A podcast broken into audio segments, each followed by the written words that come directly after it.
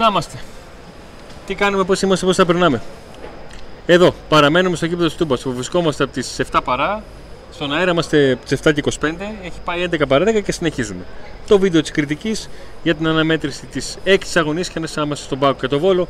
Με τον ΠΑΟΚ να επικρατεί 3-0 πετυχαίνοντας 2 γκολ. Στο πρώτο ημίχρονο, έναν εξαιρετικό Τάισον να βγάζει 2 ασίστ μέσα σε 1,5 λεπτό. Τον Σαμάτα να σκοράρει και στο τέλος να έχουμε μια στιγμή που θα μας μείνει, μια στιγμή που είναι ένα μήνυμα για όλα τα παιδιά που έρχονται από τις ακαδημίες.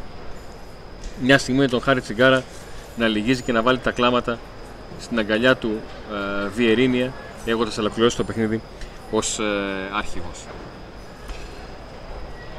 Ο Σαμάτα γκολ έβαλε, μέχρι και ο Σαμάτα έβαλε γκολ δηλαδή, και likes δεν έκανε κανένας. Τόσα like είχαμε στο βίντεο, 1.400 like είχαμε. 25.000 μας είδαν, 1.400 like, 20.000. Δηλαδή όλοι όσοι μας είδαν θα πατούσαν like, βέβαια. Μας άρεσαν, τους αρέσαν. 3-0, ομαδάρα. Τα μούτρα μας βλέπουν. 3-4. 0-0 με τον Άρη, 0-0 με τον Όφη. Τα ξεχνάς αυτά. Ο Τσιγγάρας έβλεπε τον Βιεϊρίνια να παίζει κάποτε και έλεγε πω, ξέρω εγώ, να γίνω κάποτε και εγώ παίκτης του ΠΑΟΚ, να παίζω εκεί. Και ξαφνικά έχει πάρει το περιβραχιόνιο, είναι αρχηγός και αν σκεφτείτε τι πέρασε που τον έστειλαν δανεικό. Με τους κυλιακούς του το πρόβλημα, με την αμφισβήτηση στο πρόσωπό του από τον ίδιο τον ΠΑΟΚ. Γιατί ο ΠΑΟΚ τον έστειλε δανεικό, δεν τον έστειλα εγώ, ναι. Ούτε ο κόσμος που μπορεί κάποιος να έλεγε δεν κάνει. Έτσι. Πρώτο μάτς εδώ δεν είναι καλός. Μέχρι και εγώ είπα ότι μοιάζει ότι δεν μπορεί, δεν έχει την ποιότητα αυτή δηλαδή που περιμέναμε, ας πούμε, ότι έχει μείνει πίσω. Ότι κάτι του λείπει. Κάτι του λείπει. Και από εκεί και πέρα σφίγγει τα δόντια. Παίζει με πάθος, αγαπάει το σύλλογο άλλωστε και τη φανέλα και αυτό είναι διαφυζήτητο. Το ταλέντο το έχει, ξιδέρκια έχει, κάνει φοβερά παιχνίδια και σήμερα νομίζω ίσως έκανε, έκανε πάρα πολύ καλό παιχνίδι. Πρώτο χρόνο, θα τα πούμε βέβαια και στις... έκανε μόνο παραφωνία, ήταν οι δύο χαμένες ευκαιρίες. Σαν στο ρόλο της στη μεσαία γραμμή ήταν φοβερός, αλλά... Η παραφωνία ήταν οι δύο χαμένες ευκαιρίες, ειδικά μια σε κενή αστεία. Αλλιώς θα ήταν άριστος, θα λέγαμε τώρα ότι έκανε παιχνιδάρα. Αν έβαζε και ένα από τα δύο γκολ, με ένα στη κενή αστεία και ένα που δεν μπορούσε να κάνει και την προβολή, θα ήταν το κερασάκι στη τούρτα. Mm. Αλλά έκανε φοβερό παιχνίδι, θα τα πούμε και στην κριτική. Η στιγμή με το που περιέγραψες πριν είναι μοναδική. Μοναδική. Τα είχαμε πει και για το Λίρατζι, πρόπερση. Τα Ειδελέμι και για όλα τα παιδιά, για το Κουλιεράκι, το Κωνσταντέλια και για όλα τα παιδιά που προέρχονται από τις ακαδημίες του ΠΑΟΚ. Λοιπόν, πάμε στην κριτική. Κοτάρσκι. Να τους. Κάτσε να τον πάρω εδώ να είναι σωστά τοποθετημένος. Ωραίος. Δίπλα στο κροκόδιλο. Δίπλα στο κροκόδιλο. Θα είναι μετά δίπλα στο ίσπο, θα είναι γενικά παντού. Λοιπόν. Πολύ καλός. Σήμερα, εντάξει, δεν απειλήθηκε ο ΠΑΟΚ.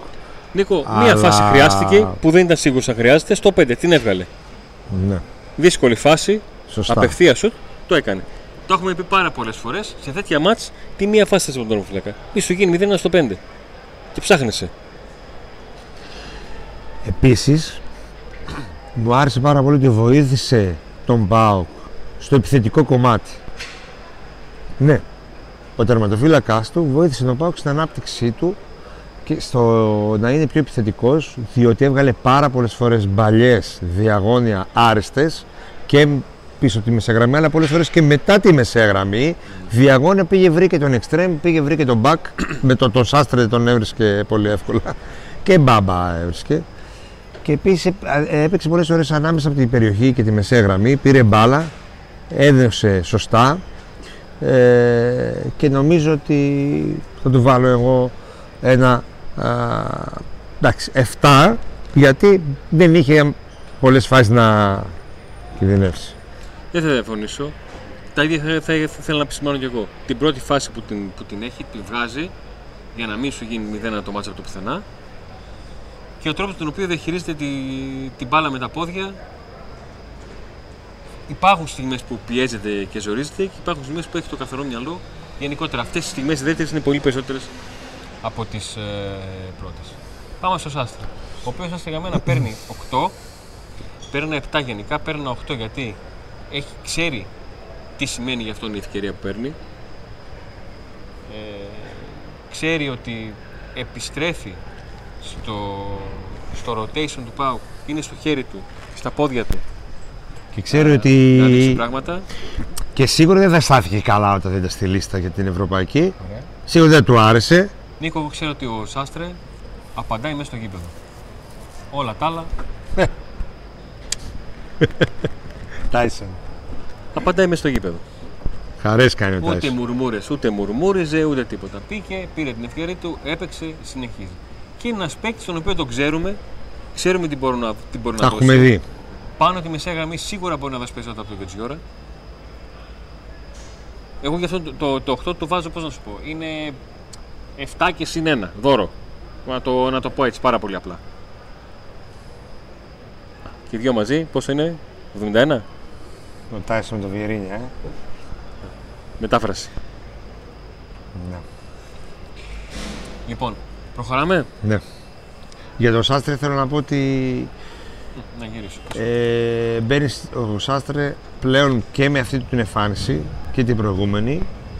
Νομίζω ότι πρέπει να πάρει φανέλα βασικού για τα μάτς. Να που έχει δικαίωμα να παίξει.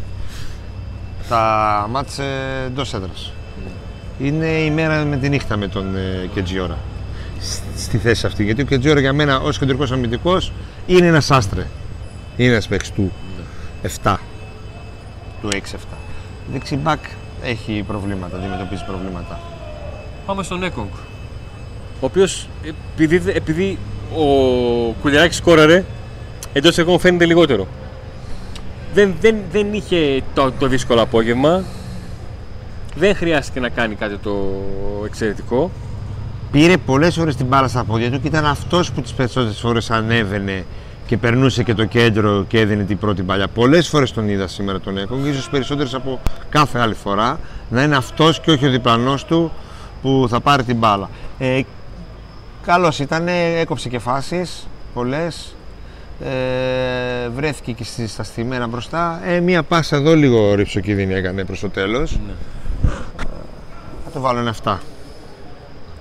Δεν θα διαφωνήσω. 8 σίγουρα.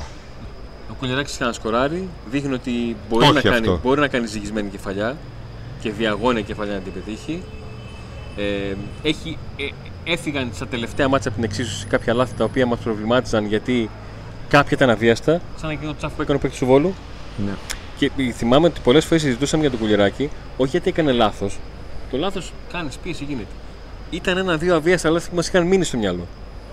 Ότι δηλαδή μην τη λούζεις τη φάση εκεί. Έτσι. Αυτό. Είναι σημαντικό ο ΠΑΟΚ να αρχίσει να βρίσκει γκολ από στατικές φάσεις με το κεντρικό το αμυντικό. Μην ξεχνάμε ότι τα τελευταία χρόνια υπήρχαν 3 συνεχόμενες ζώνες στις οποίες ο Ίκασον είχε μίνιμουμ 3 γκολ. Ο Κουλιεράκης τα έχει βρει ήδη. Είναι ένα παιδί που μου μοιάζει πολύ επαγγελματίας, πολύ σοβαρός.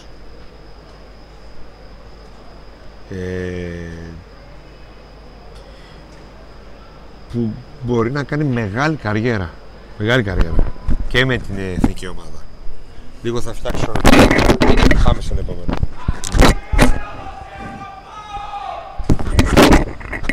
Πάμε στον Μπάμπα. Τι έγινε. Καψούρης. Αντωνία, σε αγαπάω. Αντωνία ή Αντώνη είπε. Όχι φίλε, τέτοια φωνή, τόσο χάλια φωνή έχει. Θα το βρεις. Εντάξει, όλα καλά. Ο Μπάμπα. Νομίζω εσένα φωνάξεις πάντως, να ξέρεις. Πάμε παρακάτω. Πού πάμε. Στον Μπάμπα. Τι. Άλλο.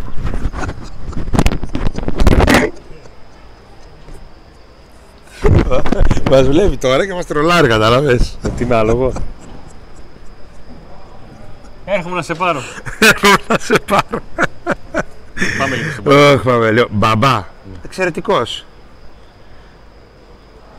εξαιρετικός. Δεν είχε προβλήματα πίσω, πάλι πολλές φορές πήρε την μπάλα και... Δεν έχει να πεις κάτι για τον Παπα αρνητικό, και λογικό είναι. Όχι, όχι. Και είχε πάλι παρουσίες μες στην περιοχή. Ναι. Εντάξει, 1-7 θα το βάλω. Όντως.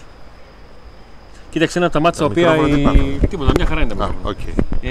Αμυντικά η ομάδα τα πήγε καλά, οπότε δεν έχει κάποιος να κρυφθεί γι' αυτό. Και ο Μπάμπα ήταν συνεχώς ο παίκτης που έδινε βοήθεια στην πλευρά του. Ανέβαινε και όλα αυτά. Λοιπόν. Πάμε στο Τσιγγάρα. Εντάξει. Θα του βάλω ένα 8, θα του βάζα παραπάνω. Αν είχε σκοράρει, είχε σκοράρει τις δύο φάσεις αυτές, τη μία στην κενή αστή και την άλλη την προβολή εκεί. Ήταν παντού το παιδί, παντού. Βοήθησε πάρα πολύ και επιθετικά, βρέθηκε πολλές φορές στη μεγάλη περιοχή, είχε σωστούς συνδυασμούς με τους συμπαίκτες, το έδινε με τη μία την μπάλα. Βοήθησε πάρα πολύ στο να μπορέσει ο ΠΑΟΚ να διασπάσει την αμυντική γραμμή του Βόλου. Γιατί ένας παίχτης που συνήθως είναι αμυντικά δυνατός σε ένα χαφ, λες ότι υστερεί στο κομμάτι της επίθεσης. Σήμερα όμως δεν υστερήσε, αν εξαιρείς τα γκολ που έχασε. Ήταν φοβερός, μπράβο του, μπράβο του. Και ένα ακόμα μπράβο που θα είναι ένα μάτι το οποίο δεν θα ξεχάσει ποτέ, όπως είδαμε με στον Μουσκόφ. Έκανε εξαιρετικό παιχνίδι, μου άρεσε πάρα πολύ που συνέχεια έπαιζε σε πρώτο χρόνο, συνέχεια. Δείχνει να βρίσκει ρυθμό, έστω και αν είναι παιχνίδι παραπαιχνίδι, όπως συνήθως παίζει. Και επειδή ξεκινήσαμε αυτό και το βάλαμε στο τέλος, το χάρηκα πάρα πολύ, γιατί κατά καιρούς βλέπουμε παιδιά. Συγκινήθηκε με που πήρε το περιβραχιόνιο. Σαν μωρό έκλαιγε. Σαν μωρό. Όπως και ο Πέλκας όταν το είχε πάρει πρώτη φορά το περιβραχιόνιο. Που ακόμα και τώρα να το ρωτήσεις, αν το ρωτήσεις το αγαπημένο σου γκολ, θα σου πει το μάτσο πήρε το περιβραχιόνιο.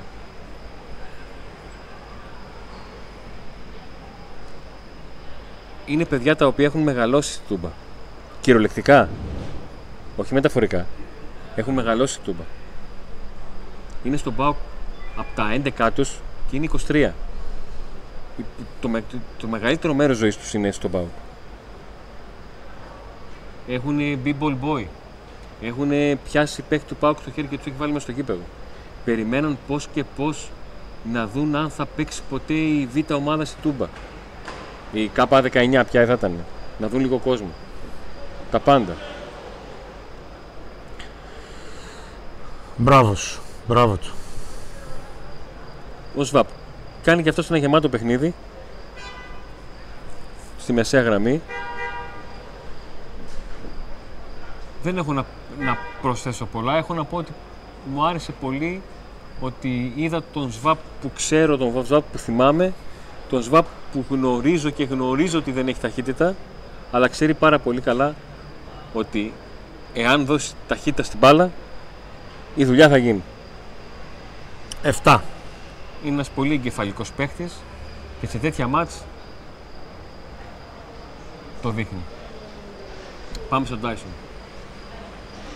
Τον Τάισον βάζουν 8, γιατί είναι ο παίκτης ο οποίος ξεκλειδώνει το μάτς με μια εκτέλεση στατικής φάσης. Είναι ο παίκτης που στην επόμενη φάση, μετά την διακοπή του αγώνα για το VAR. Άστο, το κρατάω. Κάνει μια απίθανη κούρσα 50 μέτρων και την κατάλληλη στιγμή δίνει στο Μουρκ, γίνεται το 2-0 και ο ΠΑΟΚ παίρνει ένα μαξιλαράκι, το κάθεται, λέει ο παλάκια και τελειώνει την υπόθεση. Τάσο να το βάλω 8,5. 9 περίμενα, γιατί 8,5. Θεωρώ ότι ήταν ο πολυτιμότερος ποδοσφαιριστής του αγώνα. Είναι ένας 35χρονος με καρδιά μικρού παιδιού. Ένας άνθρωπος ο οποίος έχει φάει το γήπεδο με το κουτάλι, είναι οικονομικά άνετος. Θα μπορούσε να έρθει εδώ στις 35 του να... Νίκο, φαίνεται ότι γουστάρει και παίζει μπάλα γιατί του αρέσει να είναι πρωταγωνιστής. Θα μπορούσε να έρθει εδώ να κάνει τουρισμό, ένσημα, όπως έχουν κάνει άλλοι.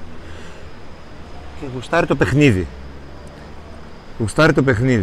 Γουστάρει το ποδόσφαιρο και το δείχνει. Και θέλει και είναι και παίχτης νικητής. Ο ΠΑΟΚ νομίζω αρχίζει σιγά σιγά να αποκτά παίχτες ηγέτες, παίχτες με καρύδια. Αυτό έλειπε πέρσι στον ΠΑΟΚ, φέτος έχει πολλούς. Μπορώ να πω εύκολα 2-3. Όπως ο Τάισον, ο Ντεσπότοφ, αρκετοί είπε, ο Σδόεφ. Και αυτό, όλο αυτό που βγάζει είναι κάτι το οποίο το χρειάζεται ο ΠΑΟΚ. Και αυτό και το παιχνίδι και το πόσο του αρέσει απλά το ποδόσφαιρο και τα λοιπά φαίνεται και στη δήλωση που έκανε τώρα που είπε ότι έχω ίδια την οτροπία με τον Κωνσταντέλια, γι' αυτά πάμε καλά. Γιατί και ο μικρός είναι ένας παίχτης ο οποίος του αρέσει το παιχνίδι. Το ποδόσφαιρο σαν παιχνίδι, έτσι. Πάμε στο Ζήφκοβιτς. Ο Ζήφκοβιτς φάνηκε λιγότερο από όλους. Σαν να κρατούσε δυνάμεις. Σαν να ήταν ένα κλικ κάτω. Ναι. Η αλήθεια είναι ότι η μπάλα δεν πήγε πολύ από την πλευρά του. Ναι. Για να τα λέμε όλα. Ναι. Άσου σε μένα. Άσου σε μένα, γιατί φαίνεται το χέρι στην κάμερα. Αυτό. Θα το κάνω να μην φαίνεται, εντάξει. Μην χώνεσαι με αυτό. Δεν έπαιξε πολύ μπάλα από την πλευρά του. Προσπάθησε να πάρει πρωτοβουλίες. Κουβάλισε και αυτός στην μπάλα. Απλά με τέτοια εμφάνιση του Τάισον. Με τον Μουρκ να βάζει γκολ. Είναι ο παίκτης που είναι λίγο ένα κλικ πίσω, όπως για να το κάνουμε. Τάισον 2 assist, έτσι. Ναι, ο Τάισον 2 assist. Εγώ το βάλω ένα 7. Δεν νομίζω ότι... Δεν έχω παράπονα από κάποια φάση του να πω ότι δεν έκανε καλά. Δεν ξέρω πώς θα λειτουργούσε αν η πλευρά του ήταν πιο ενεργή. Έτσι. Ένα 6 θα πάρει. Δεν ξέρω... Πάμε στο Μουρκ. Ο Μουρκ δεν ξεκίνησε καλά, ήταν άφαντος σε μεγάλο διάστημα. Ναι, μέχρι το 25-30. Το γκολ του Κουλιεράκι ουσιαστικά έδωσε στον ΠΑΟΚ την αυτοπεποίθηση αλλά και χώρους περισσότερους πλέον και εκεί κάπως φάνηκε και ο Μουρκ. Κατάφερε να πετύχει γκολ, δεν μπορώ να πω ότι ξετρελάθηκα με την παρουσία του. Αλλά οκ, πέτυχε τον γκολ, ακολούθησε, ναι. Α, του βάλω ένα 7. Σαμάτα.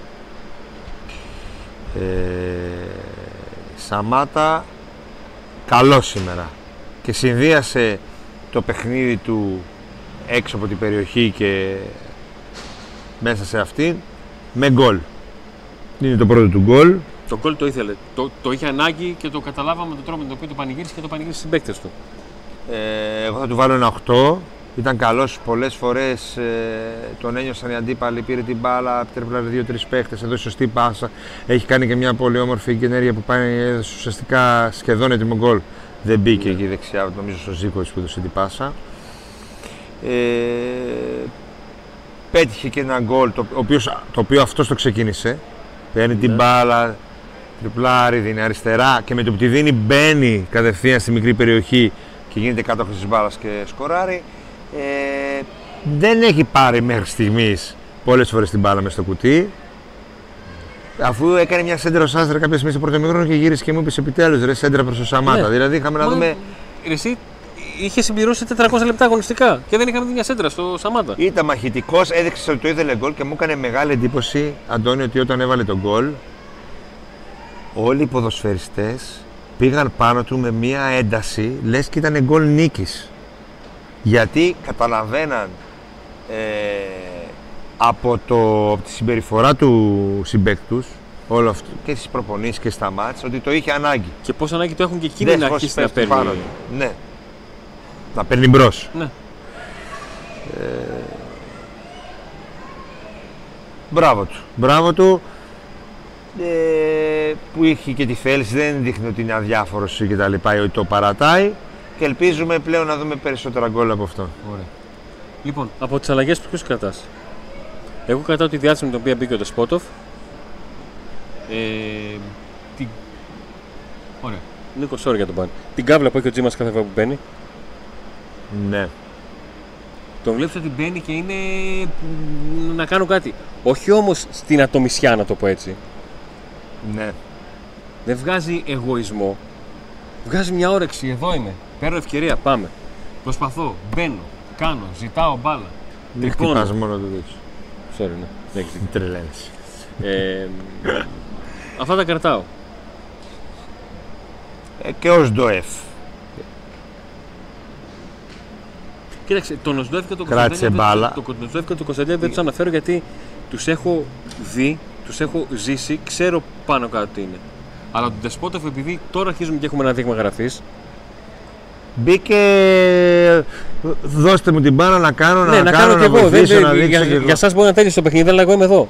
Ναι. Και το έβγαλε και ο Ντεσπότοφ που έχει έρθει ως μεγάλο όνομα, ναι, ακριβή μεταγραφή, και το έβγαλε και ο Πιτσιρικάς. Έβγαλαν το ίδιο πράγμα. Αυτοί οι δύο. Εντάξει, ο Τζήμας νομίζω κάθε φορά που μπαίνει θα, ναι, το δείχνει, είναι και 17 χρονών. Ακριβώς. Θέλει να δείξει, να κάνει. Αλλά ο Ντεσπότοφ που έχει έρθει ως το μεγάλη μεταγραφή.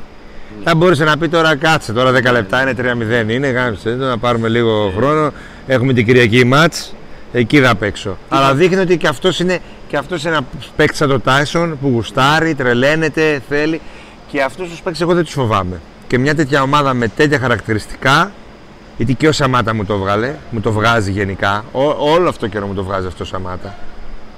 Μου το βγάζει αυτό το πράγμα, ότι... Δεν είναι ένας παίκτης που ήρθε, μπήκε, δεν του βγήκε, okay, βγήκε αλλαγή, γεια σας. Το βλέπω, χτυπιέται, τσατίζεται, δεν παίρνει την μπάλα. Δεν του βγαίνουν απλά, δεν του βγαίνουν. Okay. Ωραία. Δεν μπορεί να συνδυαστούν μαζί. Πάμε και στο Ρασβάν.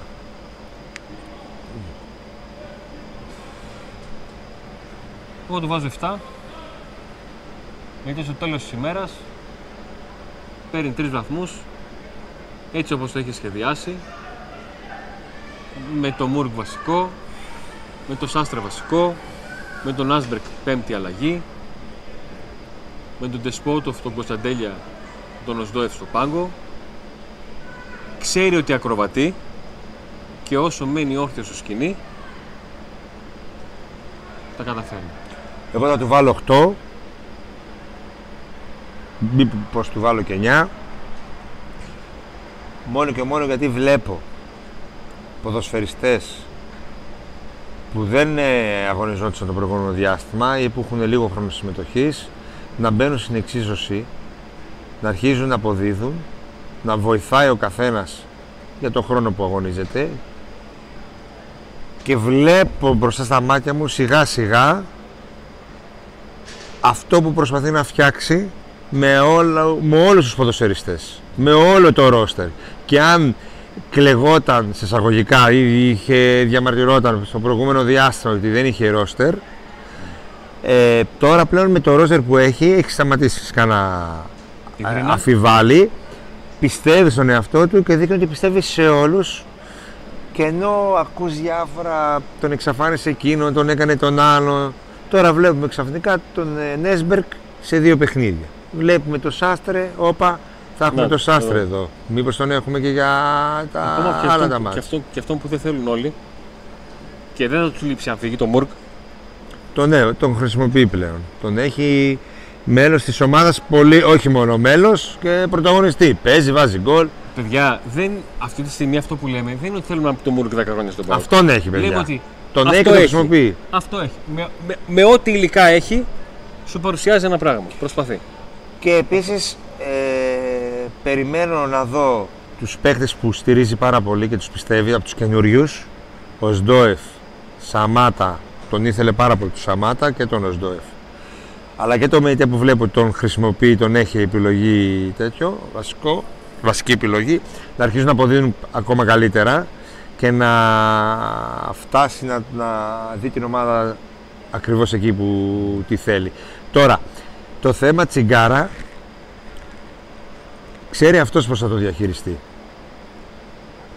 Δηλαδή, έχοντας Μεϊτέ, Μάρκος Αντώνιο, Σβάπ, ο Σδόεφ, το θέμα, τον παίκτη Τσιγγάρα, το πώς θα διαχειριστεί και πώς θα πάρει το καλύτερο από αυτόν για την ομάδα, νομίζω ότι θα το αποφασίσει αυτός και με βάση το τι θα δείξουν οι υπόλοιποι.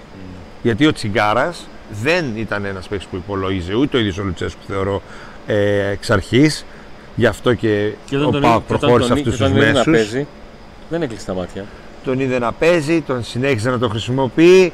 Κάποια στιγμή είδαμε ότι προσπαθεί να βάλει το Μεϊτέ και τον Σδόεφ μαζί στη μεσαία γραμμή, να είναι αυτό το δίδυμο, ας πούμε. Αλλά τσοπ, ξανά βλέπουμε το Τσιγγάρα. Την Κυριακή μπορεί να μην το δούμε βασικό. Μπορεί και να το δούμε. Αυτά τα ξέρει ο προπονητής καλύτερα από εμάς. Το θέμα είναι ότι εμείς αρχίζουμε σιγά σιγά να βλέπουμε, όχι επειδή κέρδισε το Βόλο, η Ταγιάννα ή το Ελσίνκι, γιατί μπορείς με τον Παναθηναϊκό να χάσεις. Μπορεί να χάσεις και εύκολα που λέει ο λόγος. Μπορεί οτιδήποτε να γίνει. Βλέπουμε όμως σιγά σιγά ότι προσπαθεί να τους χρησιμοποιήσει όλους, ότι έχει κατασταλάξει κάποια πράγματα, ότι κερδίζει από όλους κάτι και ότι αργά ή γρήγορα, γιατί εμείς ξέρουμε ότι χρειάζεται χρόνο όλο αυτό, θα δούμε και την ομάδα να ρολάρει και να παίζει καλύτερα. Καλύτερα και να κερδίζει και σημαντικά παιχνίδια. Το είπα και στη διάρκεια του αγώνα. Το είχα πάει και σε προηγούμενη εκπομπή. Εγώ βλέπω ο Λουτσές να λέει σε όλους τα παιδιά, καλός ή κακός, αυτοί είμαστε, δεν μου περισσεύει κανένας. Και θέλω να νιώθω ότι όπως εγώ νιώθω ότι σας λέω ότι δεν περισσεύει κανένας, θέλω να σπέτω και αυτό από τους παίκτες.